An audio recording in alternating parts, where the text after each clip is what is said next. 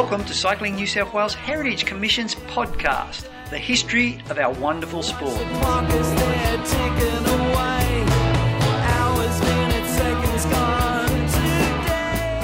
This podcast is the first in a series on the New South Wales Club Premierships, which is referred to as the New South Wales Team Time Trial Championship in recent times. This championship is historically one of Cycling New South Wales' most important events, with legendary cycling historians and administrators such as Sid Freshwater, Tony Tiedemann and George Moore spending a lot of time compiling results and records on the titles in the different categories. With such a complex history, this podcast simply tries to compile these records, given there have been separate pro and amateur titles using both team time trial and mass start formats. It's commonly accepted that the first New South Wales team's premiership title was held in nineteen oh two, yet this event was not the first inter-club title contested. In fact, Balmain went into the so-called inaugural twenty-mile club premiership title as the defending winners from nineteen oh one inter-club event, which was held over fifty mile. Making the honour roll even more confusing was the inaugural nineteen oh two New South Wales Club Premierships wasn't an actual team time trial. In fact, it was a mass start teams race for points that continued that way for almost three decades. Well, it did in the amateurs. The New South Wales League of Wheelmen got their inter-club premiership title going some twenty years later after World War Two. And though they briefly used the mass start format, they soon changed to the team's time trial format. So we had two New South Wales club premiership titles, the Union's Dunlop Charity Shield for the amateurs and the Murdoch Shield for the New South Wales League of Wheelmen Pros. So while it's commonly documented that the New South Wales Club Premiership started in nineteen oh two, it's worth remembering that the team's time trial format was not used by both the pros and the amateur bodies till the late nineteen twenties. Mark, if an inter-club competition existed prior to the nineteen oh two Club Premierships, what makes the nineteen oh two title so special? It was the Dunlop promotion, to be quite honest. They they offered to sponsor the event. They come in with a beautiful trophy, uh, medals to the winner, and they also come in with a title, which they promoted very well, to say they'd be the champion club of New South Wales. Clearly that attracted the clubs. But what sort of field did it attract? Well, you had eleven clubs uh, joined up for it, and uh, and uh, those eleven clubs had to come through the heats. Um, they would sprint it out um, in a mass start event. Uh, they would add their placings together uh, in the intermediate sprints and the final to uh, calculate the uh, the top club. Three would move through to the final on the twenty-third of August nineteen oh two, where the same format would be used, this, this uh, like a point score on the road. The heats were at Homebush, but where was the, the actual final? Uh, yeah, the heats were held at Homebush and the final was uh, held at a course at Flemington. Now, uh, there was a capacity crowd, so they probably had to move to the Flemington course to cater for the for the crowd. I'm not too sure how big a capacity crowd would be for a road race, but I'd imagine it's a lot of people. But there were three very popular clubs in the final, Balmain, Redfern and Glebe. Now, the Balmain team consisted of the uh, Ponty brothers, and uh, Thompson and W. Lawson, who was the form rider at the time, and uh, he won all of the heats and he was the first rider home in the final. The second rider home was uh, A J Lyon of Redfern, so uh, he uh, he was also got his team up into second overall, and Glebe finished uh, third. So Balmain actually became the first cycling Club yeah, Premiers yeah. of New South Wales. Yeah, they, yeah, they were the they were the top clubs. So yeah, Balmain would win the first title, and the interesting thing was uh, the Dunlop brought in that if you won the Shield twice, you would get to keep it. Interestingly, Balmain would win it in nineteen oh four again, so they got to keep the Shield. Northern Suburbs winning it in nineteen oh three. So then Enfield would win it in nineteen oh five and nineteen oh six. So Dunlop quickly decided to change the rules and make it that you had to win it three times from that point on. Uh, Western Suburbs would win it in nineteen oh seven, nineteen oh nine and uh, nineteen twelve to take take another Shield. And Redfern winning in uh, nineteen eleven, nineteen thirteen, Annandale in nineteen oh eight. And then Enfield would win it twice before the war in fifteen and uh, fourteen. How did uh, World War One interrupt the championships? Yeah, yeah, as you would expect, the they, the championship stopped in uh, sixteen, seventeen, eighteen, nineteen, and, and didn't start again till till nineteen twenty. When I, I look on that as a as a, a new era, because the pros started running Uh, their championship um, after the war, and uh, Dulwich Hill would uh, take out the nineteen twenty event, and they still exist today.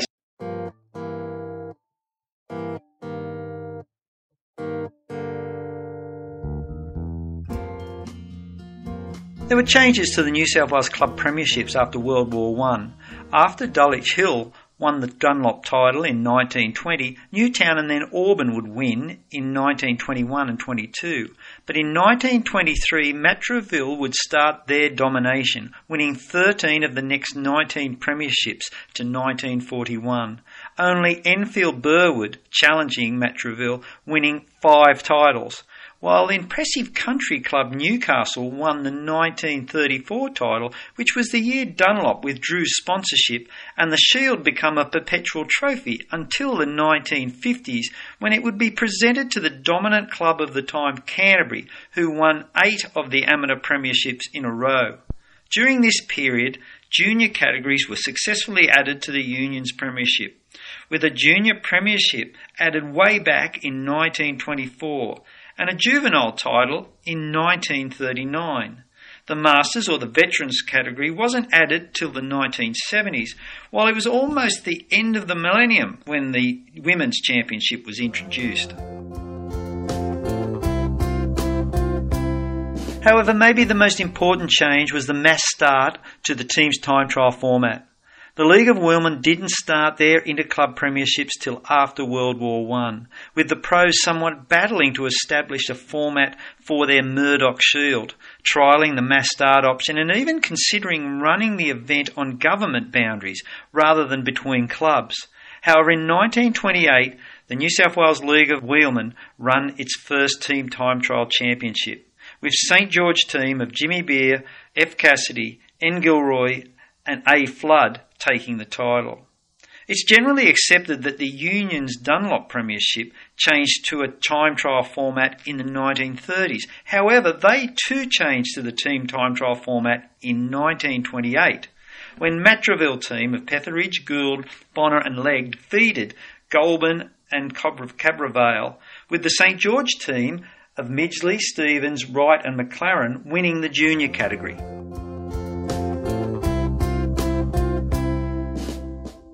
So, Mark, it was in nineteen twenty-eight both the pro and the amateurs changed to the team's time trial format. Yeah, that's a significant date, nineteen twenty-eight. It means that for ninety years now uh, they've run a team's time trial.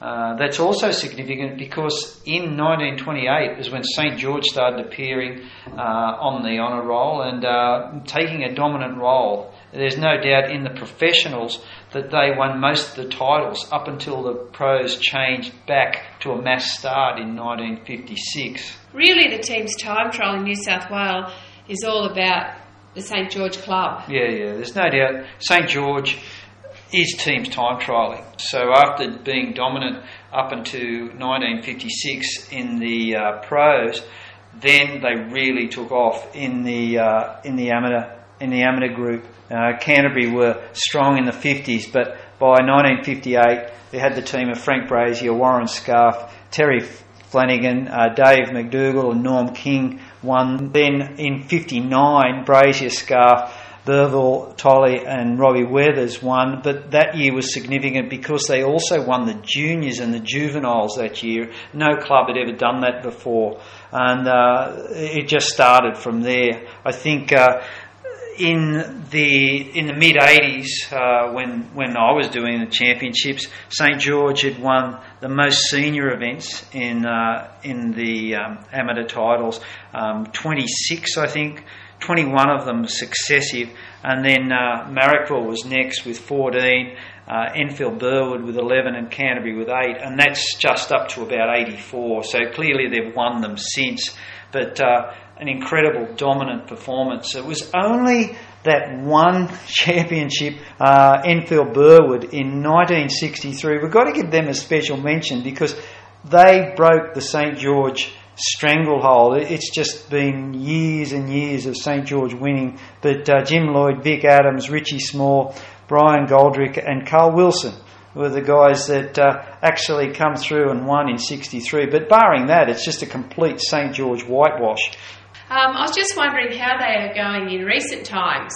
So, yeah, St George have uh, got quite a run going at the moment. They've won all three titles from two thousand fifteen uh, to two thousand seventeen. So uh, so it was uh, two thousand fourteen that uh, Sydney Uni Velo won, and uh, St George have won since then. Have we got any information on the women's time trialling? Yeah, we'll do a separate thing on the women. Sydney Uni Velo have been quite dominant in recent times. Um, they've won uh, three or four championships themselves, um, two thousand thirteen, two thousand fourteen. I think they were only um, beaten actually in recent times by Sutherland in uh, two thousand sixteen. So, so they've got a good run going as well.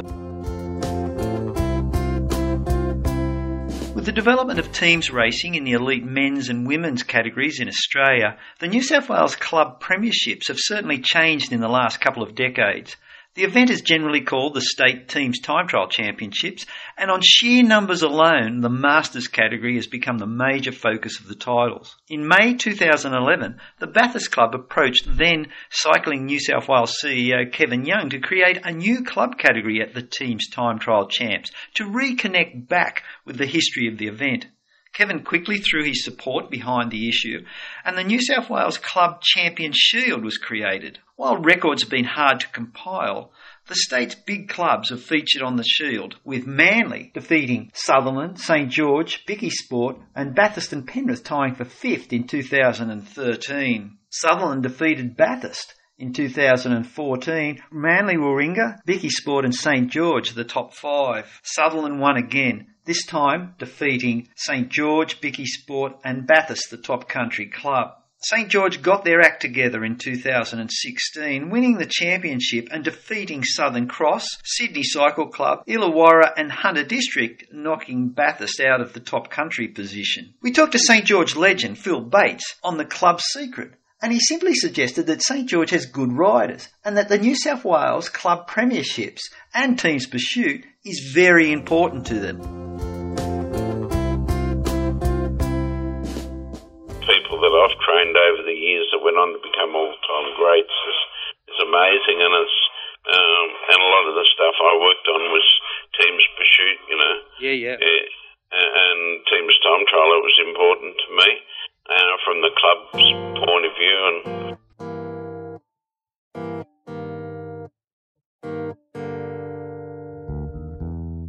we do have to discuss the New South Wales Club Premierships further in future podcasts, given the long history of the titles. However, we close with a few words from the rider that has won the most titles in the one hundred sixteen year history of the championship, Graham Sears.